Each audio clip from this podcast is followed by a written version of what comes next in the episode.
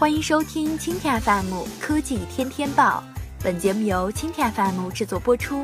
收听更多内容，请收藏订阅本节目，关注蜻蜓 FM 科技频道。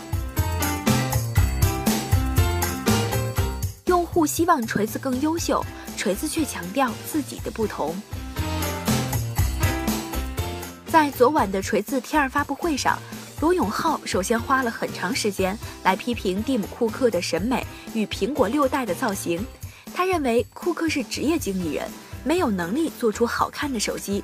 如果博朗兄弟、盛田昭夫和乔布斯还活着，肯定不会喜欢现在的 iPhone。老罗甚至一边模仿库克在发布会上的动作，一边调侃自己的乔粉身份。很遗憾，乔布斯让别人接了班儿。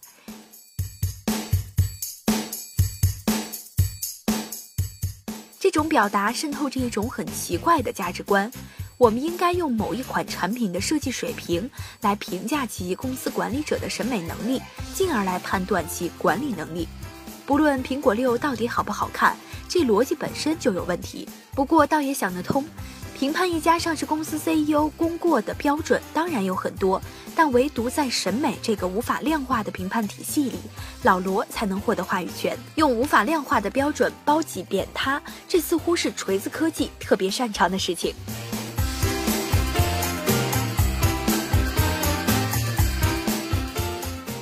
用户希望你更优秀，你却总说自己与众不同。锤子的手机似乎并不认可抓住用户痛点的产品叠送策略。发布会上，老罗用了很大的篇幅来渲染锤子 T2 在工业设计上的三大特色：全金属中框无断点，取消了独立的电源键，SIM 卡槽与音量键合二为一。但对大部分人来说，中框的纹路、电源键与卡槽的位置并不是特别重要的产品特性。所谓的三大特色，怎么看都像是锤子团队在雕琢自己的艺术品，而用户真正想要的 USB Type C 接口却不见踪影。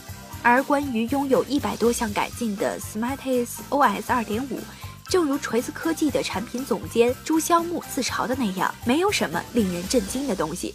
其中最有希望打动用户，锤子科技甚至为其定做了两部宣传片的远程协助，其实是华为、联想早就做过且推广开来的功能。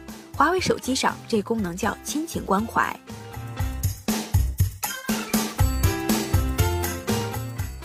而关于用户最看重的硬件配置，老罗对锤子 T2 的骁龙八零八芯片。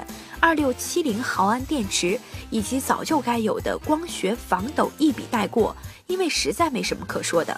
客观的来说，锤子科技在做手机这样一个刚需消费，却总是致力于满足用户的非刚需，也就是低频率用户行为的需求。